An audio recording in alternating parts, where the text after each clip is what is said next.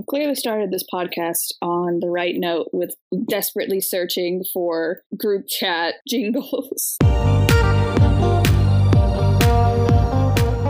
Thank you for joining the Escape with Me book club. Escape with me, Sam Reiner. And me, Hannah Rossell. Into our most recent read. Come with us as we evade reality and go into detail about a new book. We'll be covering this book from beginning to end, so there will be spoilers. Today we are going to small town, sorry, small village, England.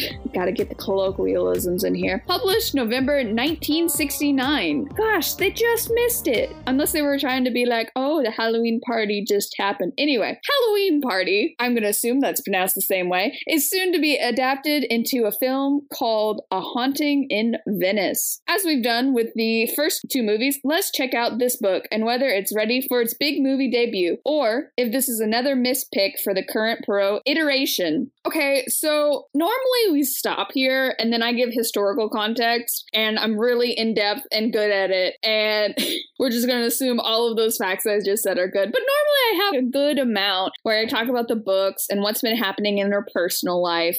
So the issue here is this is a huge skip. We just did the third Poirot book, and now we're skipping to the third from the end that is a lot of time for me to research. So we're just going to do a general, and once we get back up here to episode 5082, we will get more in depth of it. But suffice to say, she's had a long and successful career up to this point. And this book came out when she was 79.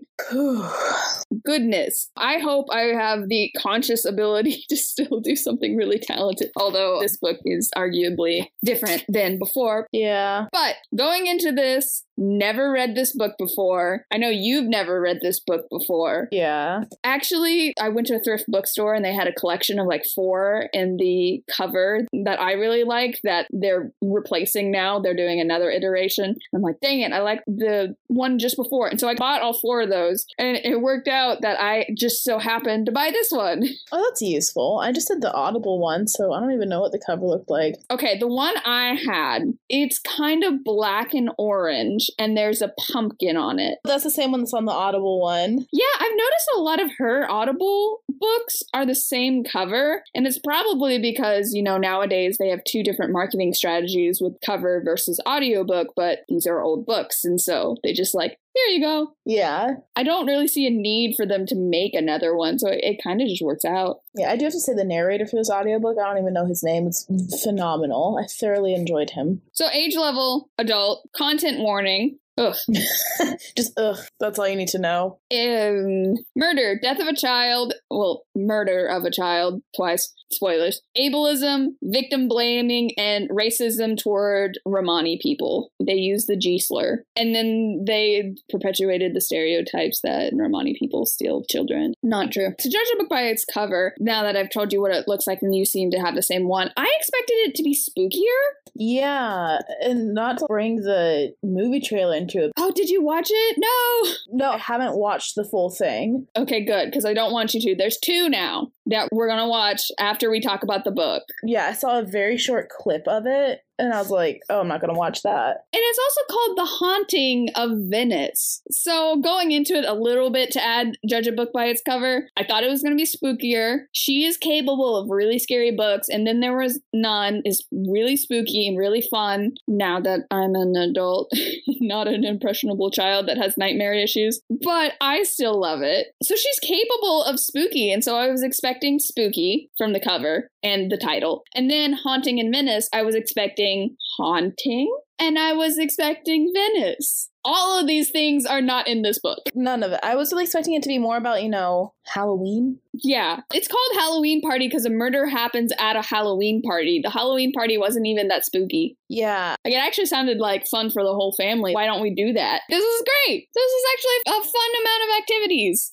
Snapdragon sounded quite interesting. Yeah, I want to know how that works. So you get into this book, and yeah, we're talking about the Halloween party, but can we just get this out of the way? Agatha, I get it. Mental instability and no one looking after children anymore. If anyone wants to be like, oh, it was better in my day, I'm giving them this book to be like, look, remember when they were like, oh, we don't look after our children properly? Yeah, it was definitely a lot of a like back in my day. And I was like, things truly have not changed, have they? No, and there are so many repeat conversations that they have. Because I first couple of times I was like, well, maybe she's making a point, being like, oh, people are so scared of the mentally unstable, and actually it was somebody else, which actually this guy was uh, arguably mentally ill, Yeah, narcissism. you know. But there's only so many repeat conversations I can have when they're talking about, oh, the mentally ill are just allowed to walk the streets now because of overcrowding and blah, blah, blah. And people just don't watch their children. How many times? It happened at least four. Four separate conversations of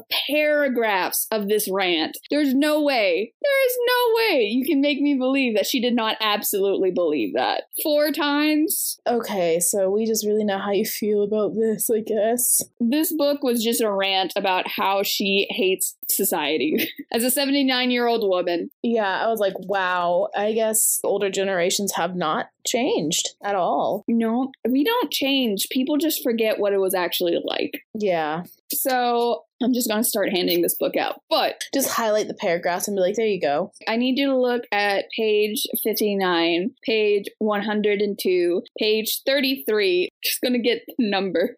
They were so close together, too. He didn't really investigate. Every time they talked to someone, it was just this rant exhausting. Because without those rants, this book is real short. If you just skipped all of those and read just the substantive parts, it's like, wow. If I fast forwarded through everything on the audiobook, it would have been not six hours long. So I half solved it. Three fourths. I got both of the people that I thought were suspicious, and then I always forget they could be working together. Yeah, I partially I got one person right and I thought, well, I got one person right. I was like, "Oh yeah, they're totally involved." And the other person I was like, "You're suspicious." Okay, let's talk about this right at the beginning. Well, first, let's introduce somebody. Say hello to Ariadne Oliver. Once again, Agatha Christie has her own MCU universe here. Ariadne is one of the other detectives in her universe. So far, I've never seen anything about Miss Marple and Poirot meeting, but everybody else meets. I think she's in four books total. Oh, wow. Okay. Yeah, you see her before. So when they're like, oh, yeah, you like apples, that comes up. Mhm. Well, knowing that null and voids my question. I'm still going to ask it though. But I didn't realize Oliver had her own detective book series, but I'm still asking. Yeah, she's in a oh, she's in a bunch of them. That looks like more than four. Let me double check. I want to be the most accurate I can be. Let's see. One, two, three, four, five, six, seven, and then in one of the novellas. I mean, that is at least 4. True. And there's even an in joke possibly about, and then there was none that I did not get before, where somebody mistakes someone named Mrs. Owen for Mrs. Oliver. Perhaps as an in joke that Emily Brent and Ariadne Oliver may have encountered each other at one point. Oh. I did not get that. that went right over my head. That's for sure. Yeah. She's first introduced in Cards on the Table, which we're going to read pretty soon. She was first appeared apparently in a brief appearance in a short story, The Case of the Discontented Soldier, in the August 1932 issue of the U.S. version of Cosmopolitan magazine, under the subheader of Are You Happy? If Not, Consult Mr. Parker Payne. The story first appeared in the UK in an issue of Women's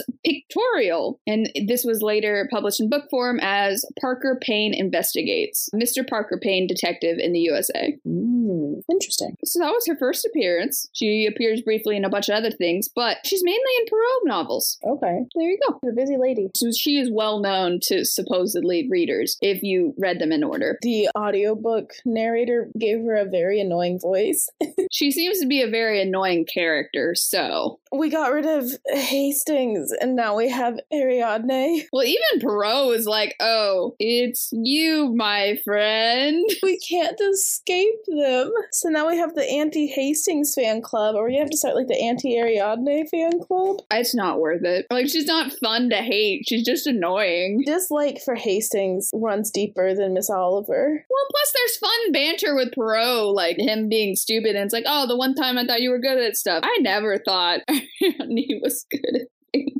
But yeah, no, she as one of the main characters is absolutely the level for this book. Yeah. But back to my previous point. Ranting about characters, it's fine. I knew we're go- straight up spoilers if you're thinking we're going to go in any sort of reasonable order. Technically, this is the beginning, but we're also going to be talking about the end. But I knew from the moment the host, Rowena Drake, I knew as soon as she said, let's do bobbing for apples inside in the library with the thick carpet that she was suspicious. I was like, excuse me? Why is this being done inside the house and not outside like a normal place? They were very specific about, oh, well, that container would tip over too easy. I didn't know bobbing for apples was that intense that containers tipped over. Rowena. Suspicious. I was immediately like, why is this inside? And then she got murdered, and I was like, okay, this is weird. What finally tipped it off for me, I was like, that's a little weird in retrospect. But it was talking about the will and the forgery. I was like, oh, Rowena is suspicious when they're like, oh, her husband was hit by a car. And I was like, oh, it's a really convenient thing to arrange and say it was a tragic accident, Rowena. Yeah. No, I immediately was like, this is weird. Yeah, I think this is the first time I've listened to or read a Poirot book where I was like, oh, it's this person. Hundred percent. And I was right. I was like, oh, I'm proud of myself. It's because it was obvious. yeah. You can't tell me she's not a part of it. She came out of that room. No, she didn't come out of the room. Somebody else came out. The one of the kids came out of the room. But it was just there's so many things about her that was super suspicious. What was it? Right before Snapdragon happened, they're like, no one knows when it happened. Literally in the book, there was a scream. And I was like, no one knows when it happened, though. None. Scream. Nope. Anyway, they're getting ready for this party, and a bunch of people are here. Although I will note, I think it was a couple different people that I think were just mentioned at the getting ready. But as soon as they were like, "Hey, these are all the people they're getting ready," they weren't listed. So I don't know. Like Nan was mentioned as one of the girls, but she didn't get called out unless Kathy, Diana, or Anne could also be Nan. But I don't know. I don't know. And it seemed also that Miss Oliver was the one relaying that information. So it seemed like, oh, well, maybe she forgot. Because she also didn't know who all these people were. So I was like, well, maybe she's just unreliable source. Which I mean, yeah. Yeah, but it was okay. That's weird. We're not gonna assume it's a bunch of these people. Here's an example Emmeline. She isn't mentioned. I was like, that's weird. By the way, there is officially a word for the type of glasses that just sit on the bridge of your nose and they don't have arms. What are they called? Pince nez, because that is in the book. Oh, It was like she wears pince nez, and I was like, huh, what does that mean? And those are the glasses that go on the bridge of your nose. oh. Think of like a monocle, but two. Yeah, they're really interesting. So that word. and they usually have some sort of chain that connects to somewhere. So if they fall, they don't fall off. But fun fact. That was the fun fact I got from this book. also, the Halloween party sounded fun. But anyway, they're getting ready for this party. Mm-hmm. And one of the girls is like, Oh, I totally know about a murder. And they're like, Okay, that's a weird thing to say. And they're like, whatever. Everyone thought she was lying, which funnily enough she is. But by the end of the party, which was very shocking a little bit, the 13 year old was dead. Dun, dun, dun. I was I did not have Agatha Christie murdering a 13 year old on my bingo card. So Ariadne gets Poirot involved because of course. Course she gets involved. Why wouldn't she? So he starts talking to people at one point Poirot does the thing where he's like, I could totally see someone murdering Mrs. Drake. And I was like, uh oh, that's a bad sign. Death on the Nile has taught me he's too good at this. But no, she was not the next body. He starts talking to the people at the party, and Mrs. Drake is mad. Ugh, I almost ruined the party or something like that. How rude of her. Way to have priorities, Rowena. My party got ruined. Can you imagine that mother's life? Which, can we talk about Joyce's siblings? That mom is raising three sociopaths. Maybe not Joyce, we didn't get to know her that long. But you meet the other two siblings, and one of them is older, and it's the day after their sister got murdered. The older one's studying, and she's acting like this is a big inquisition. She's like, Joyce just lies. And she gives examples of how she's a liar, even though the mom was like, oh, she never lied. And Nan's like, no, she totally did. She said that she went to India with her uncle and blah, blah, blah, blah, and how she used to basically borrow stories. And then goes back to studying because, you know, your little sister got murdered yesterday, and that's the priorities here. So they go to the brother, I did not like him. who is, how old is this child? And 16. I want to say he was 10 or 11. Joyce was 13 and 10. 10. Leopold is 10 years old and he is in the backyard playing with rockets and they try to ask about stuff and he's just like ugh stop bothering me with this. They're not only totally fine but they're like i don't even care that that happened to her. And even if they were like oh she was a terrible sibling not even a moment of wow someone younger slash a little older than me was murdered. That's weird. Life is so unpredictable you know? It's like it was just a big inconvenience. Okay.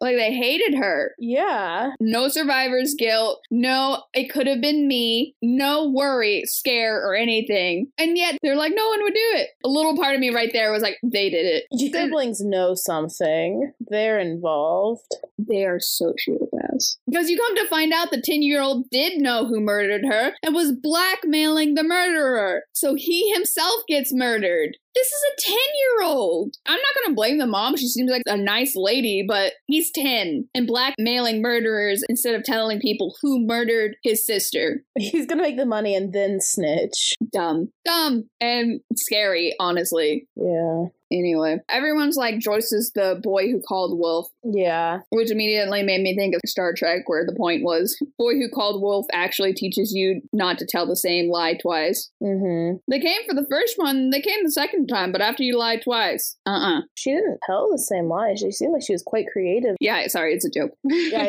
know. I thought it was an unfair comparison. She didn't cry wolf. she tells tales. So this this random lady, Llewellyn Smith with a Y, because of course. That's how they spelled it? Oh. Yeah. L L W E L L Y N dash S M Y T H. Okay. I copy and pasted that name in my notes. I was like, I'm not writing this every single time. But she's very rich and is related to the Drakes. And I have questions because it's like, oh, she's the aunt of both Mr. and Mrs. Drake. And I'm like, okay, so who's the relative? They just dropped the bomb that they were first cousins? Yeah, the answer is both. They're first cousins. This book came out in 69. Rowena's in her 40s. Maybe I am just lacking in my Alabama history, but I was like, what? question internet, when did it become illegal to marry your first cousin Holy inbreeding. in England?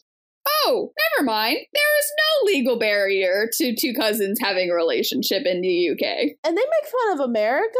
Let me double check that there's a law in the US before we say anything. In some states, you have to, I think, prove that you're not. The first actual laws against first cousin marriages appeared during the Civil War era, with Kansas banning the practice in 1858, followed by Nevada, North Dakota, South Dakota, Washington, New Hampshire, Iowa, and Wyoming's in the 1860s. It's still not illegal in every state, but at least we got something against it. What in the world? My Google history is going to be very weird.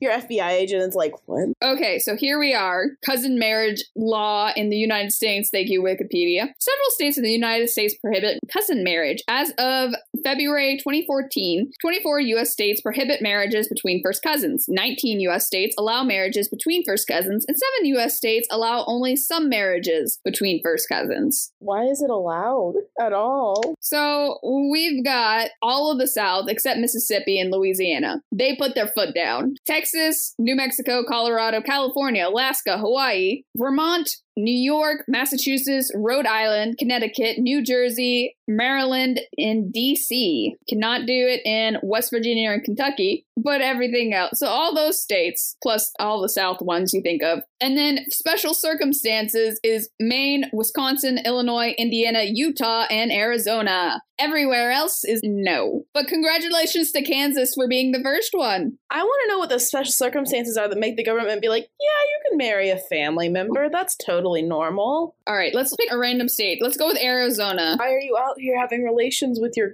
cousin? I get like you may not know, but if you know, Oh, in Arizona, first cousins can marry if they are both 65 years or older. what does magically being 65 have to do with it? Well, they can't reproduce. Because the other condition is if first cousins younger than 65 can marry, they have to prove to the Superior Court judge that one or both of them is unable to reproduce. All right, let's pick another one Wisconsin. Wisconsin. One exception applies to this rule. First cousins and first cousins, once removed, can only marry if they are at least 55 or either is permanently sterile. So it seems like, based on these two states out of like the six, as long as you can't make kids, who are we to stop you? That's fair. So yeah, and you could totally just marry your first cousin in the UK right now. And a bunch of states. So he just talks to a bunch of people and they all talk in circles and they're all like, oh, she lied. And this lady that we went on the tangent with had this query and she was like, you know what sounds good? A garden. And so she hires this one dude who's probably the only dude not from the area and is weird. The higher thinking artist trope, like I'm more intelligent than you because art what was his name? I think it was Garfield or something. Like his last name was Garfield, right? There's so many characters. Yeah, Michael Garfield. Sorry, I'm scrolling through all the other unsolved murders in this case. Yeah. I thought they were all going to be solved. I thought they were all connected. I thought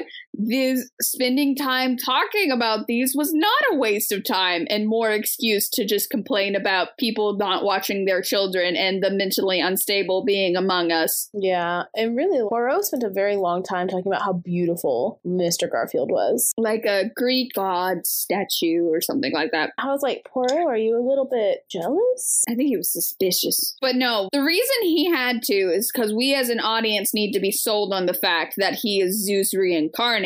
Otherwise, the ending plot doesn't make sense. Fair enough. So that's why. The whole tangent where like, the only thing he's proud of is his mustache. I was like, what a random little tangent in this book of random little tangents. Things you would have never known. I feel like he goes and talks to people, and then they're like, no, there's no murder. There's nothing weird. And then he goes and talks to them again or someone else. I feel like he talks to the school teacher twice before she's like, okay, here's actual helpful information. I guess I'm gonna. Why? I just finished a book. It was actually very good. I want to look up specifically because I don't want to get the title wrong. All Sinners Bleed by S.A. Cosby. It's good. It's a small town southern suspense book. And yes, it's good. I thought it was very good. I liked it better than Razorblade Tears, but I'm not a huge fan of revenge books where it's like, you've done this bad thing to me, so I will track you down to for my revenge. Not a big fan of like John Wick movies or any of that. It was still very good. It's just not my genre. Yeah, I'll have to put them on TBR. But that one I thought was very good. But that handled the I'm not talking to the police. I'm not helping with the investigation. No, there's no way any of us could have done it. We're a small town. This is X town. Nothing bad happens here. It handled that so much better. And granted, I don't know how fair it is to rate a book in someone's prime versus 79. But still, if she was gonna keep going, still open to criticisms. So it doesn't feel like, oh, we're a small town. We're not gonna talk to an outsider, especially a foreigner, which they bring up in the first couple of books. So I'm not sure why they didn't bring it up this time. It's mentioned a couple times, but Not convincingly. yeah, that's a good way to describe it. It felt like a waste of time instead of fleshing out the psychology of small village Woodley Common. So yeah, it just felt like a waste of time because I feel like in her peak, we are on book three and you're about to read Roger Ackroyd and she does not waste a word. This has a lot of waste. but let's get to some of the facts. There is a plot about a child being much younger. It's the girl that gets murdered, and she's like, Oh, I saw a murder when I was much younger. And I meant to do this. I know a 12 year old now. I meant to ask because they said when they were way younger. uh huh. What does way younger than 12 mean to you? Eight and below. I would have said like six, half that age, right? I'm going for like if they're 12, eight and below, that's still a good two quarters of their life. Much younger, right? Yeah. Poirot gets it in his mind that nine is way younger to a 12 year old. And I meant to ask a 12 year old. But you have to imagine, at least to a five year old, I don't know many 12 year olds, our age is decrepit, about to fall apart. Yeah, and it was like, if you're saying as a five year old when I was way younger, that could be like three months ago. Fair. But to a 12 year old, nine? Why are we automatically assuming nine?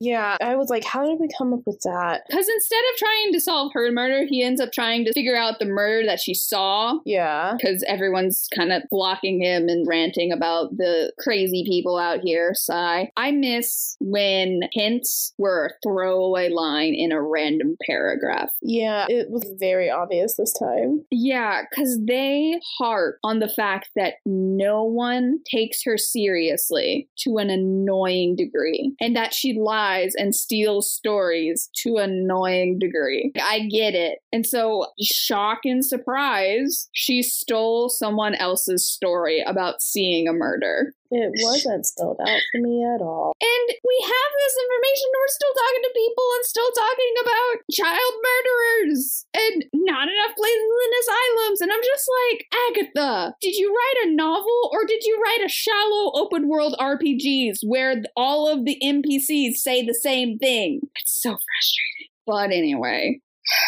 you find out that this girl who lives near the quarries, Miranda, is the one that actually saw a murder when she was younger. And so she doesn't really come out and say it, who did it or what. So thanks, Miranda. Super helpful. Yeah, she's just like, oh yeah, I saw this thing. That's it. Yeah. So more blah blah blah. Children getting into vans with candy. Blah blah blah blah blah. Let's just get to the end because I'm tired. not a lot of people in this book that ended up not being. There's not a lot of people in this book that were useful. Yeah. Or necessary. Why were you here? Poirot figures out who it is and tells Ariadne, go get this random lady who's the mother of Miranda. I think it's her friend Judith. She's like, hey, you need to go to London right now, like on the road right now. He calls and, tells her this, and she, she's like, okay, let's go. And so she goes. Tangent about how it was an actual telegram and not like one over the phone. And she was like, so shocked. Modern technology, scary. goodness gracious. Her brain would have been gone if she had made it to email, but. yeah. So yeah, he's talked to Miranda once or twice in the garden. Miranda's like, "Oh, I want to find the wishing well, but Michael won't tell me where it is." And Michael's being kind of weird about it, being like, "Oh, there's no well. Yeah, there's no girl named Kitty that disappeared. It was a cat." Hmm. Yeah. Okay. So anyway, there's a whole plot about her wanting to find the wishing well and always being in the garden and liking to watch people while standing very still. Not a little bit disconcerting at all. Yeah. But like you said, she got a telegram. I'm sorry, it was not a phone call. I remember because I was listening to that and I was like, okay, so we don't like phone calls. Got it. She's probably tired of people calling her. But so she goes over there and she convinces her friend. She's like, okay, we need to go right now. But Miranda's like, but I need to tell my friend goodbye. Immediately, she's dead. I was surprised she came back, honestly. Yeah, I was like, oh. I knew she's going to tell the murderer. Absolutely. Absolutely, because this is her friend. That's why they need to leave and not make it look weird that they're leaving. Yeah. She leaves a note to Kathy, her friend. And I was like, this is dangerous. You're doing all of the things Poirot said don't do. Also, there's no timeline in this book. It's kind of hazy with all the stuff that happens because they mentioned four murders and Mrs. Drake's husband suspiciously dying and this lady buying the quarry and possibly an island being bought. Anyway, they're traveling to London, Ariadne and the butlers. Mm-hmm. They stop. Ariadne gets a table. Judith, the mother, and Miranda go to the bathroom. And I know right here the thesis statement that Agatha Christie has been working toward because Judith comes back to the table without Miranda because people don't watch their kids anymore. Yeah, it's just like, yeah, yeah, she's fine. But let's forget about safety real quick. Scratch this out. These are two adults going to the bathroom together. Is it not basic manners to wait? Am I crazy? You go to the bathroom with someone. Yeah. Wouldn't you wait for them to be done and walk back to the table together? Am I crazy? Isn't that the basic bathroom rules? That's the manners, right? That's what I would do. Is this a regional thing? Tell us in the comments below because I am very confused. Even if this wasn't a mother and daughter, that's so rude. Anyway, also at this point, I was like, did Judith do it? She in league with Michael? Anyway, surprised no one, Miranda's missing. Shocking. She's taking a long time. I was like, oh, she's gone. There's a door in the bathroom, apparently, to the outside, which, what?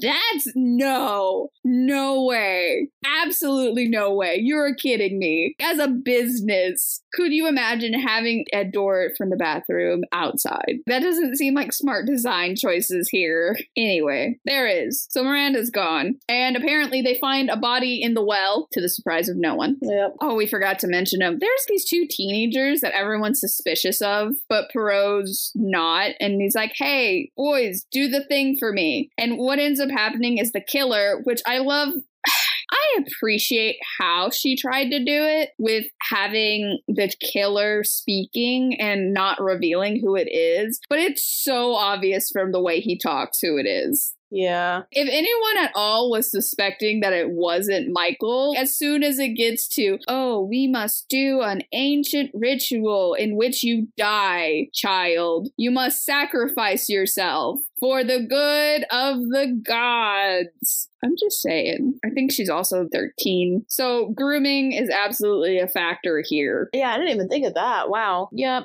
But what? And I tried, I can't mentally fathom this, but it has been a long time since I was 13 and I was not groomed as a child. And she apparently is super isolated as well. Uh, I think she's invalidic and her only friend is Joyce. Like that's the only person that's nice to her and talks to her regularly. So this is technically the only other person she has contact with beside her mother. Uh huh. I don't know. Somehow they're close enough that he has convinced her that she needs to sacrifice her life Yes. for the gods, for beauty, for beauty's sake. But anyway, the boys show up and kill the killer because apparently he had twisted in Miranda's mind that Joyce is dead because of Miranda, which I absolutely can see an adult convincing a confused and lonely, sad child of doing. Yeah, especially when that was your one good friend. Yeah, because she parroted her story, and so it's like, oh, it's your fault. If you never told her that, then she wouldn't have gotten murdered. Yeah, exactly.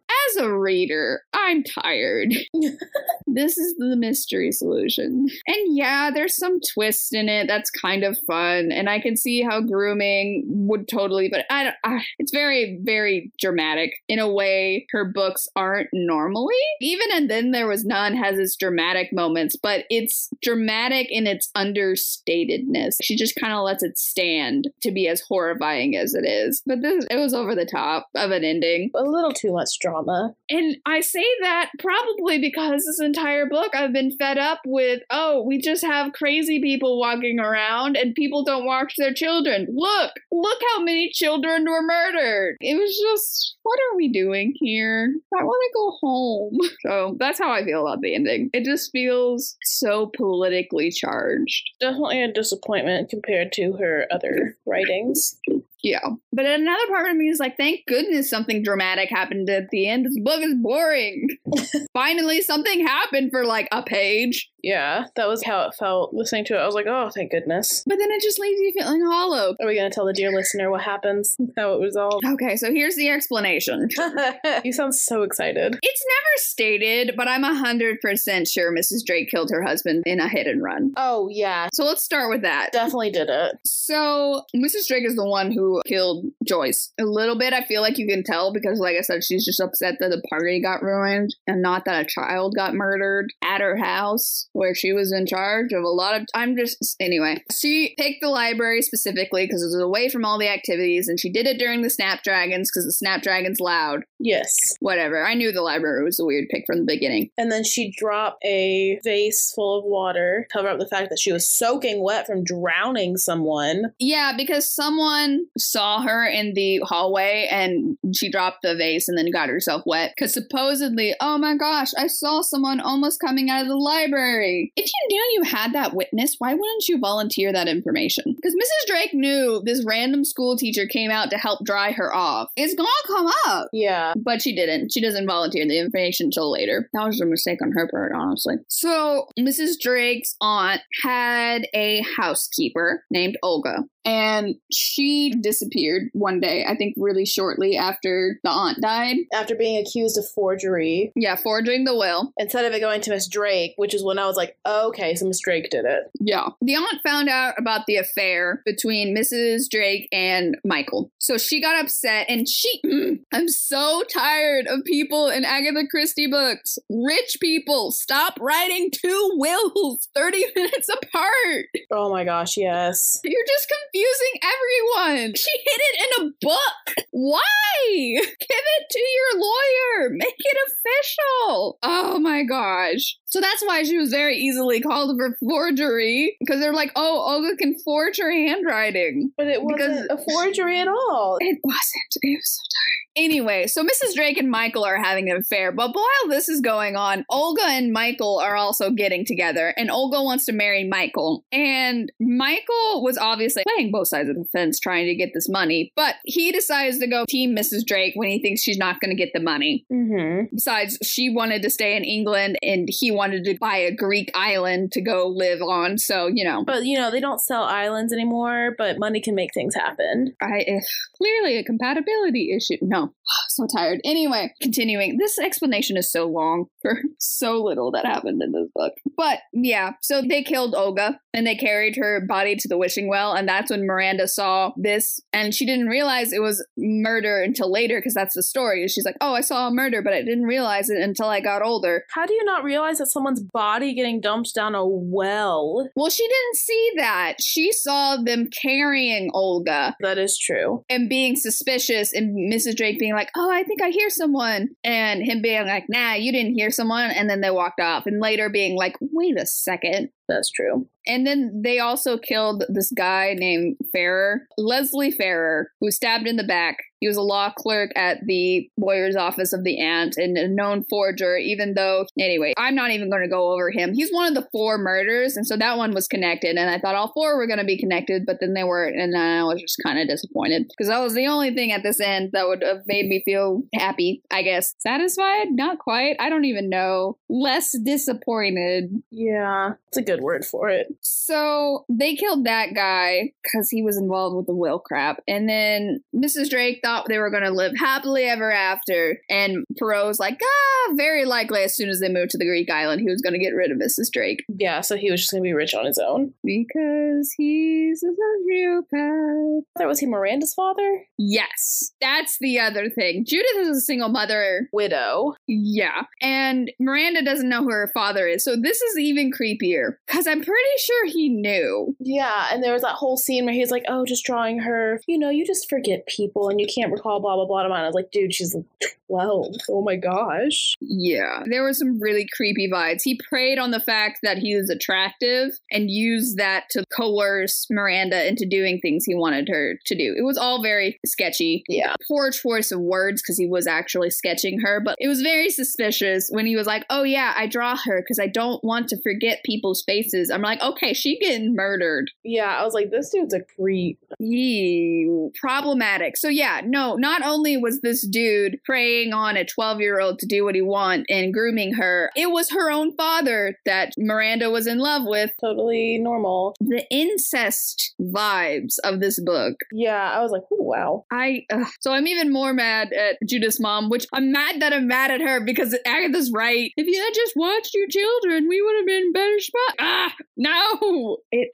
I just can't. I can't. I'm so tired. I'm just so tired. Wait, did the boys kill him, or did he drink something to kill himself to get out of trouble? I don't even remember. Anyway, he's died. He died, and it never confirms if Mrs. Drake killed her husband and her aunt. Yeah, I'm willing to bet she probably mowed down her husband in the car. The aunt could have really just been Poison. poison or just coincidence and timing, but that never happens. That's too suspicious for me, but is not confirmed. Yeah. So, on a side note of this, Woodley Common has a large amount of widows per capita. Yeah. So many widows. Yes. Totally normal amount of widows all in this one teeny tiny spot. Yeah. The codicil to the will wasn't a forgery, it was actually witnessed, but then hidden in a book. Yes! People writing the wills and then hiding them. She wrote two of them too! I just, ah! Why? Give it to a lawyer! Is a codicil a whole separate will? Is that another fancy word for a will? How is it spelled? Okay, here it is. Codicil. Yeah, cod I C I L. An addition or supplement that explains, modifies, or revokes a will or part of one. Either way, why are we writing very important and binding legal documents And not telling people that it's in a book. and then hiding them? Give it to a lawyer.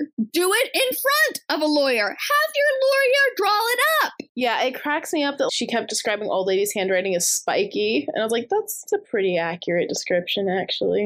That made me laugh, I wonder if she had spiky handwriting. right? But I can't. the crux of this book is stop not giving your lawyers wills, rich people. Stop hiding important documents, please. I beg you. This whole book did not have to happen. The equivalent of people stuffing cash under their mattress. Stop it. I get you may have your reasons, but it never ends up well for anybody. General thoughts. Where was her editor? You did not see this nearly as much because of the audiobook. Or maybe you did. Because, first of all, her books have always had issues with either typos or punctuation issues. And I've always wondered why they don't just fix that, but that's beside the point. There were just strange sentences, like bringing up someone that has already been brought up Yeah. right after each other or repeated sentences. Like I had a sentence, I wrote it somewhere in my notes, and that's a lot of notes, but it was the same sentence. Five pages apart. Oh, wow. I just noticed, didn't we just hear the sentence? It was weird. And I feel like a good editor would be like, okay, hey, maybe we should have don't not watch your children like two times spaced out. Maybe say it in a different way instead of the exact same way over and over again. Yeah. That was one where sentences repeated quite a bit. You have strong feelings. Don't keep saying them 10 times in a row. But were they just like, I'm just happy she's still writing and I don't want to piss her off so she doesn't stop writing? Probably. I'm mad at the editor, frankly. They take advantage of this 78 year old woman who needs to stop. I'm a little worried for curtains now. We'll be back. we'll get there. Unless they make another Poirot movie randomly. But really, how are they going to base? I mean, the movie's going to be in a whole different setting. Oh, don't worry. It's time. I'm going to send you two links. Oh boy. One is going to be the first trailer. Okay. And then they just released a second one that actually has more narrative to it. Okay. So this is the one from two months ago. Watch that and then we'll talk about that one. Okay, so first of all, before we talk about anything in that trailer, I wanted to point out some of the marketing that you may not have seen. Yes, please do. This movie is very proudly boasting that this is the first movie adaptation of this book. Lies! Liar! In that trailer, and maybe you can pick out other things, there is a girl that has, seems to have been drowned, and then there is an Adam and Eve with the snake in the garden imagery at one point, which comes up in the book that I forgot to mention because who cares? yeah. Besides that, was anything in that trailer recognizable? No, it really just seems like they took the idea of a murder at a party involving a drowned child and ran with it. They're not even at the party. She drowned a year ago, and now they're at a seance. And I'm about to send you the second trailer because it gives more narrative of what the heck happened. I was multitasking while watching and reading the comments. And this comment took me out. When trying to solve an Agatha Christie mystery, simply pick the most convoluted possible solution. I mean, they're not wrong.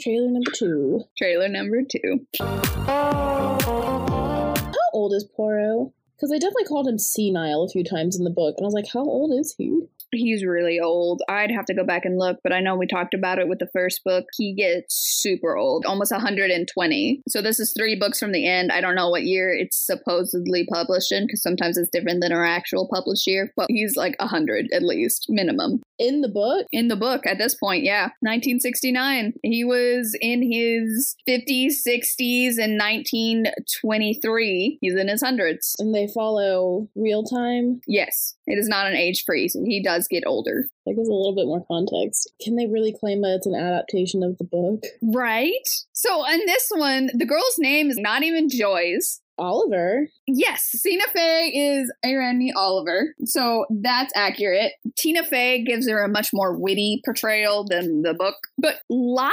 I understand why they changed the name. They move it to Venice. It's about a seance, and Tina Fey being like, hey, we need to prove that the seance isn't real. And then somebody dies. It doesn't reveal who died, but supposedly this little girl that was drowned murders somebody. And he's like, oh, we have to figure out if the dead killed the living and blah, blah, blah. Scary movie, blah, blah, blah. I don't know why it's coming out in September 15th instead of later.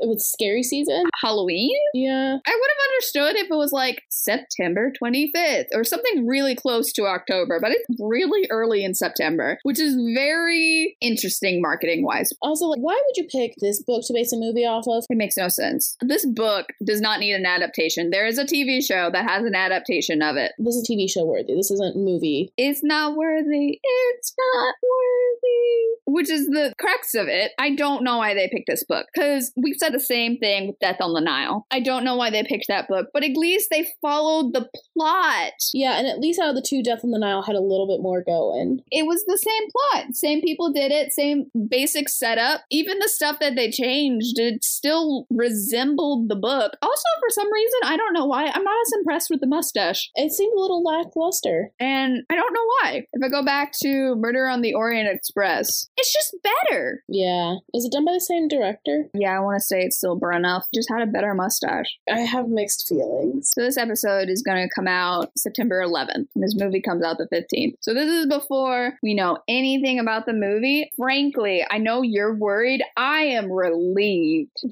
Please write a completely different story for this book. And I kind of like that they don't even have the book title. It's not Halloween Party. I don't want to see a movie version of this book. I was just thoroughly unimpressed by the Death on the Nile. Granted, that was more because it didn't follow the book at all and still use the same title, so maybe this one will be good. But it did, but it didn't. But it did, but it didn't. It didn't enough to be annoying. Yes, exactly. But I could at least see which book they picked Yeah, so like this one, I don't view it as an adaptation. at all. So the marketing is BS. But please bring in the jazz singer love interest. Bring in the awkward sexual dancing. Bring in the bad acting. And the bro was actually part of World War II and had a nurse love interest that he loved and then she died and blah, blah, blah. Blink all of it, please. Yes, Just not this book. yes, I will take that over this book. So for once, I was excited for Murder on the Orient Express. I was excited for Death on the Nile, and I was expecting to have delayed flop feelings where I trusted that the second movie was going to be good, and then it wasn't, and then I would be like, "Oh, I don't want to see the third then." But why not? I'm going to go see it. Might as well just watch it. Why not? Not go to theaters. Wait till it comes out on something. I'm gonna wait for it to come out. I'm not paying to see it. No, I don't want to encourage this behavior. So yeah, that's the book they picked, and that's how they're going with it. My husband's like, I just want to read this book because of how much you hate it. I'm not mad. I'm just disappointed. I gave it a two star. It's not the worst thing in the world, but I'm unhappy Anything above two stars is generous. and slightly delusional. But one question for the author why keep writing? Yeah, especially at 79. compulsion, peer pressure, guilt, pride, cause all of that's not a good reason. Yeah. She deserved to retire. Frankly, she had a prolific writing career and she could have stopped. And stopped before her work seemed to sort of start going downhill. Yeah. And unfortunately, what I've heard is that she wrote past when she should have. Which, like I said, I've heard that, but I'm like, okay, Agatha Christie, genius. How bad could it really be? It's pretty bad. I mean, isn't it the editor's job or the publisher's job to be like, hey, maybe stop writing? I just don't think they were going to stop milking that cash cow. That is true, which is very unfortunate for her. I wish she had some critical friends that are willing to be honest, but it does not seem to appear to be that way. My question is Is Ariadne Oliver a sort of self insert? I honestly don't think Agatha Christie thought a lot of the character. I don't think she likes her. The way she makes her act, Yeah, because at first when they're talking about, like, oh, she's a famous author that writes murders, I was like, a self insert? could totally see, but I don't think she has much affection for her. No, She even destroyed her love of apples. That is true. She said, "You know what? I'm taking that from you. No more apples. No more apples. It brought you such joy. Never have those again." I'm gonna murder Poirot in three books, but you get to lose your love of apples. Yes. I'm not excited anymore. Three more books after this. Sorry, this is the third to last book. If this is the tier we're at, I am dubiously Yikes. excited to see how it's done. we will see. Rating I would give this a children's party out of 10 with the great Oscar from The Office quote of it's like going to a children's party. And there's not really anything for you to do, but the child's having fun, so you just stay. That's how I felt with this book. Agatha was still having fun, so I guess I don't even know if fun is the word. She kept going, and as a reader, I'm just like, yay. I don't know. It was awkward, and I was just sitting there and wishing I was somewhere else. I finished it very quickly because I just wanted it to be done. If we didn't do this, I would have just not finished the book. We done. Probably at the third rant about people. Yeah, DNR or DNF. Sorry, Do not resuscitate this book. Don't bring it back. No, why is there movies? DNR it, DNF it. Do not. All of it. No, just no. I gave it a bad apple out of ten. Because it is It is. legitimately rotten apple. You bite into it and you bite half a worm off. Soft and mushy and gross. Yeah, Brown. yeah. It's just unpleasant all around. Just a bad experience. Bad experience. Sigh. Read again. No. Which is a first ever for an Agatha Christie book. And I'm worried it's not going to be the last. Oh goodness. I own it. I go back and forth. A part of me is like, but I want to have a complete series. And the other part of me is like, it is wasting space on my shelf. It gets really getting to the bottom of the shelf. I uh I have other books I want. I'll decide what I do with my life. You just need to have the shelf of shame where like you want to have the complete set, but we don't talk about those books. Not even in order. It's just a shelf of shame. It's a shame. Would you read it again? No, I would not. That's six hours of my life I won't be getting back. I read it physically. So that's a week of my life I'm not getting back. Oh goodness gracious. I don't know what's worse. It was something. It was certainly a choice. So, favorite of the series so far. I'm curious, what's yours now? Yours moves around a lot. Still Poirot investigates, which it, was last time as well. I think that's the first time it stayed. After murder of Roger Ackroyd, it might change again. I know, because that's still sitting at my favorite. Yeah. Not because I totally called it from the beginning and made Lizzie sad, but go listen to that episode where I figure out who the murderer is because I went galaxy brain. But oh boy. That's my favorite, and I'm very excited for you to read it. So, next time we will be jumping past that book and we'll be doing the big four. Yes. Thank you for exploring Halloween Party with us. Join us next time when we'll be covering Mirror Mirror by Jean Calonita. Hopefully that's right. Continuing our Disney Twisted Tales series, I'm Sam Reiner, And I'm Hannah Rossell. and we hope to see you and a friend here next time. Escape with Me Book Club is a Lunar Skulk production. Check us out on TikTok or Instagram to keep up to date with us. Lunar underscore S K U L K.